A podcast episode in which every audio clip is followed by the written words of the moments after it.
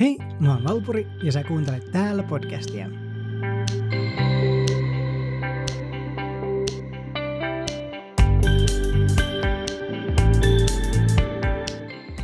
Olen tehnyt Patreon-tilin, jonka kautta voi tukea podcastin tekoa erikokoisilla lahjoituksilla 3 eurosta 15 euroon asti. Linkki Patreoniin löytyy jakson kuvauksesta. Päädyin aikamoiseen kaninkoloon katsottuani TV-sarjan Our Flag Means Death. Sarja kertoo merirosvoista, Edward Teachistä ja Steed Bonnetista, ja siitä, kuinka he rakastuvat toisiinsa. Mä aloin sitten mielenkiinnosta etsimään enemmän tietoa näistä oikeista historiallisista henkilöistä ja vielä enemmän piratismin kultaajasta.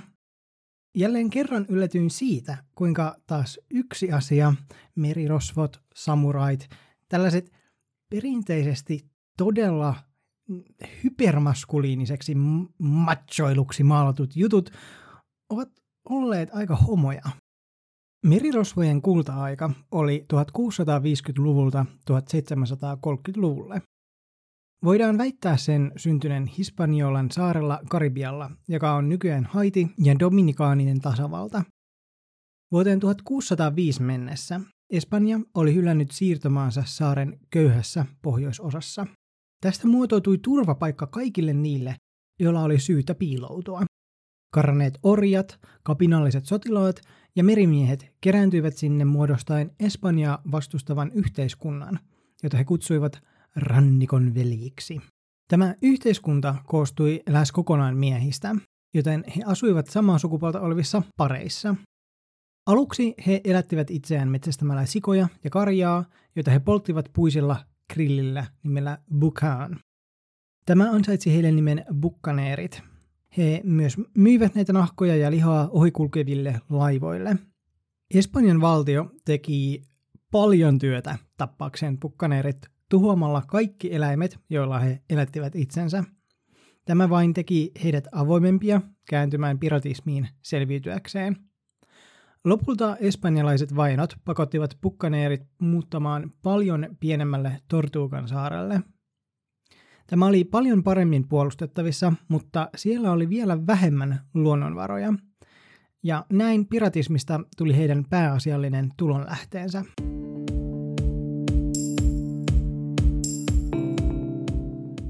Tortuga oli jakautunut englantilaisten ja ranskalaisten siirtomaihin, joka tarkoitti, että he vihasivat espanjalaisia myös. Vaikka kaikki jakoivat yhteisen vihollisen, he eivät ottaneet pukkaneereja avosylin vastaan heidän homososiaalisen taipumustensa takia.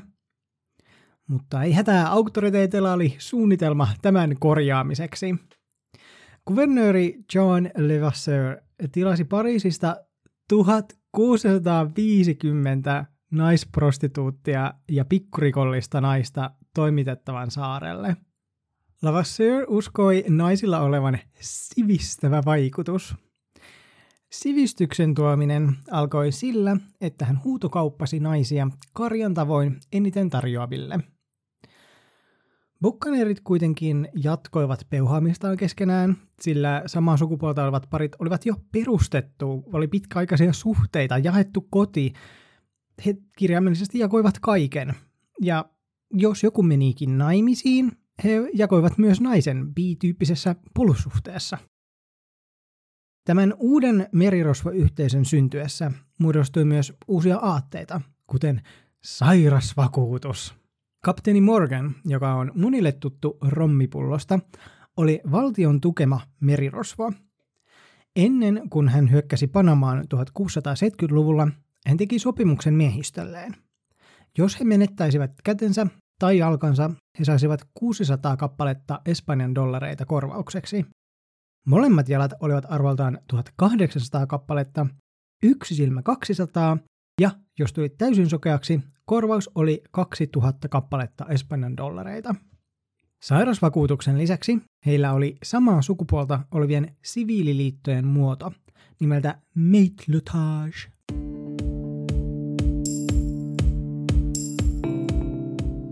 Bukkaneeri Alexander, äh, mä tunnin lausuu tämän väärin tai sukunimin, Exquemelin kirjoitti, Heillä kaikilla on yleinen ja juhlallinen tapa etsiä toveri tai seuralainen, jota voimme kutsua kumppaniksi, joka kanssa he yhdistävät kaiken omaisuutensa.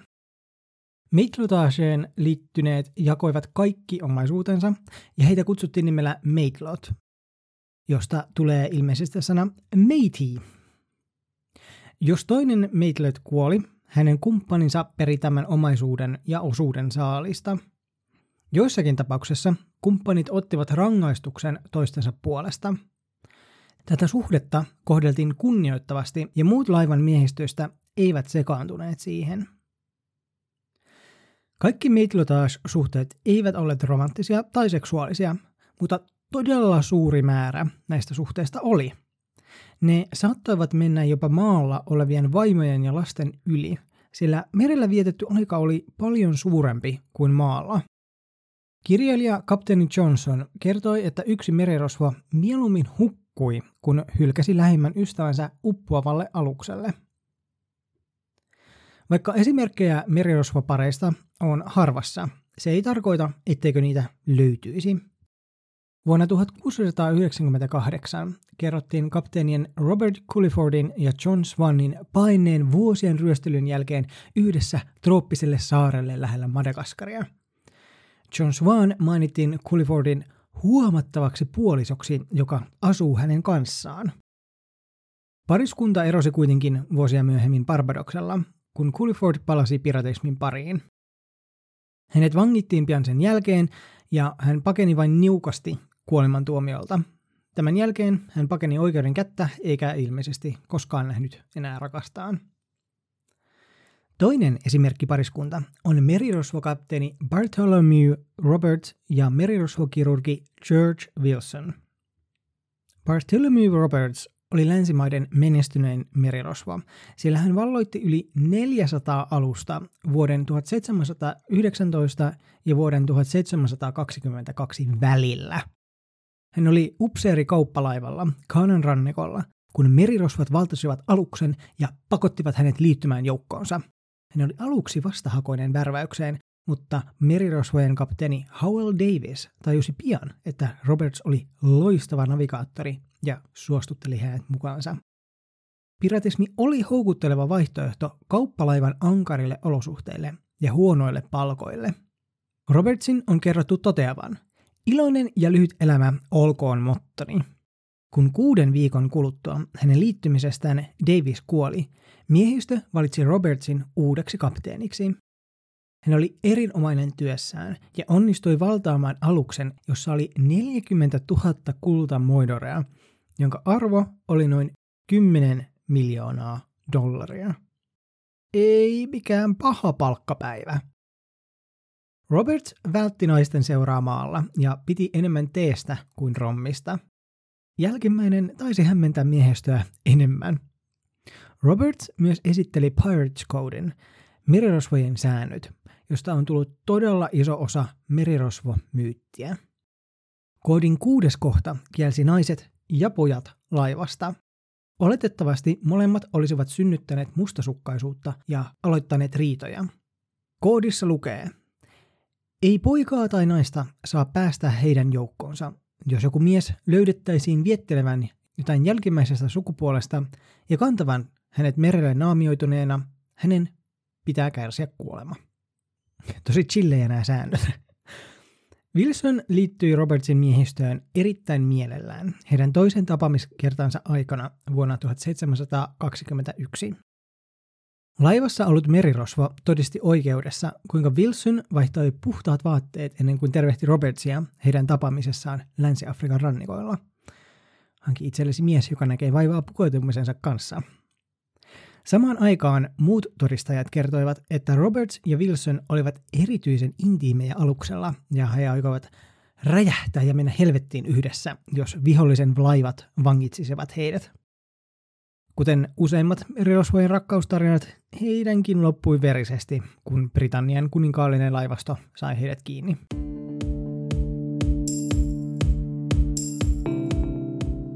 Tähän aikaan Englannissa sodomia rikoksista saattoi saada kuolemantuomion. Laivaston ja kauppalaivojen kapteenien on kuitenkin täytynyt hyväksyä homoseksia aluksillaan, elleivät he itse jopa harjoittaneet sitä. Siitä saattoi olla hyötyä heille, koska se vähensi jännitteitä pitkillä matkoilla ja lisäsi miesten välistä sidettä. Teknisesti ottaen se oli kuitenkin laitonta monissa laivastoissa. Britannian kuninkaallinen laivasto rankaisi sodomiaa raipan iskuilla ja jopa hirttämällä. Merirosvot värväsivät usein miehistönsä valtaamistaan kauppa- ja sotilasaluksista, ja laivaston miehet pakinivat piratismiin etsimään vapautta ja turvaa. Muutamat naiset löysivät myös vapauden merirosvoudesta ja pukeutuivat miehiksi piiloutuakseen laivoille. Tuohon aikaan lesbosuhteet eivät olleet laittomia, vaan ne lakastiin maton alle naisten uteliaisuuden vähentämiseksi.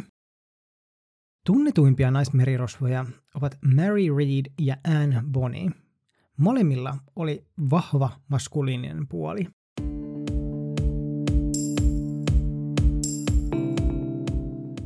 Bonin tarkkaa syntymäaikaa ei tiedetä, mutta historioitsijat uskovat hänen syntyneen Irlannissa vuonna 1697. Hän oli äpärä, jonka isä oli asianajaja William Cormac ja äiti tämän palvelija Mary Brennan.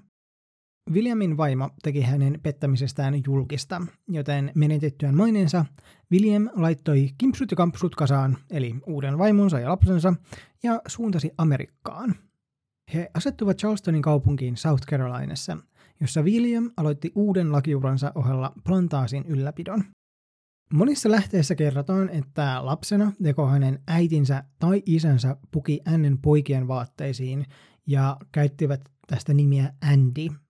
On mielenkiintoista, että miten toi pukeminen tulee usein esiin, mutta syyt siihen vaihtelee. Hän menetti äitinsä nuorena ja peri vastuun isänsä kodin pyörittämisestä. Hänen teinivuosista liikkuu paljon tarinoita. Jotkut niistä kertovat, kuinka hän puukotti palvelijatyttöä ja toinen, kuinka hän sai nuoren miehen sairaalakuntoon tämän epäonnistuneen raiskausyrityksen jälkeen. Joka tapauksessa tytöllä taisi olla aikamoinen temperamentti. Ollessaan 16-vuotias hän rakastui James Bonnyin. James oli aika mitätön merirosvo, joka todellisuudessa vain himoitsi hänen tiluksia – William ei hyväksynyt heidän suhdettaan, mutta Anne piti päänsä ja näi Jamesin. William olisi halunnut tehdä Annestä kunnollisen leidin ja raivoissaan hän ajoi tyttärensä pois kotoa. James vei uuden vaimonsa New Providenceen, merirosvojen piilopaikkaan. Hänellä oli vaikeuksia elättää perhettään ja hän päätyi lopuksi muiden merirosvojen ilmiantajaksi kuvernööri Woods Rogersille – Anne oli erittäin pettynyt miehensä, sillä hän oli ystävystynyt monien piraattien kanssa. Hyvän ystävänsä Pierren avulla, joka oli avoin homoseksuaali, Anne jätti miehensä. Hän pakeni kapteeni Calico Jack Rackhamin kanssa. Pari tapasi toisensa ensimmäistä kertaa vuoden 1719 keväällä, ja heistä tuli nopeasti rakastavaiset. Rackham nautiskeli luppoajasta, sillä hän oli juuri saanut armahduksen kuvernööriltä – Laivassa ollessaan Anne pukeutui miesten vaatteisiin.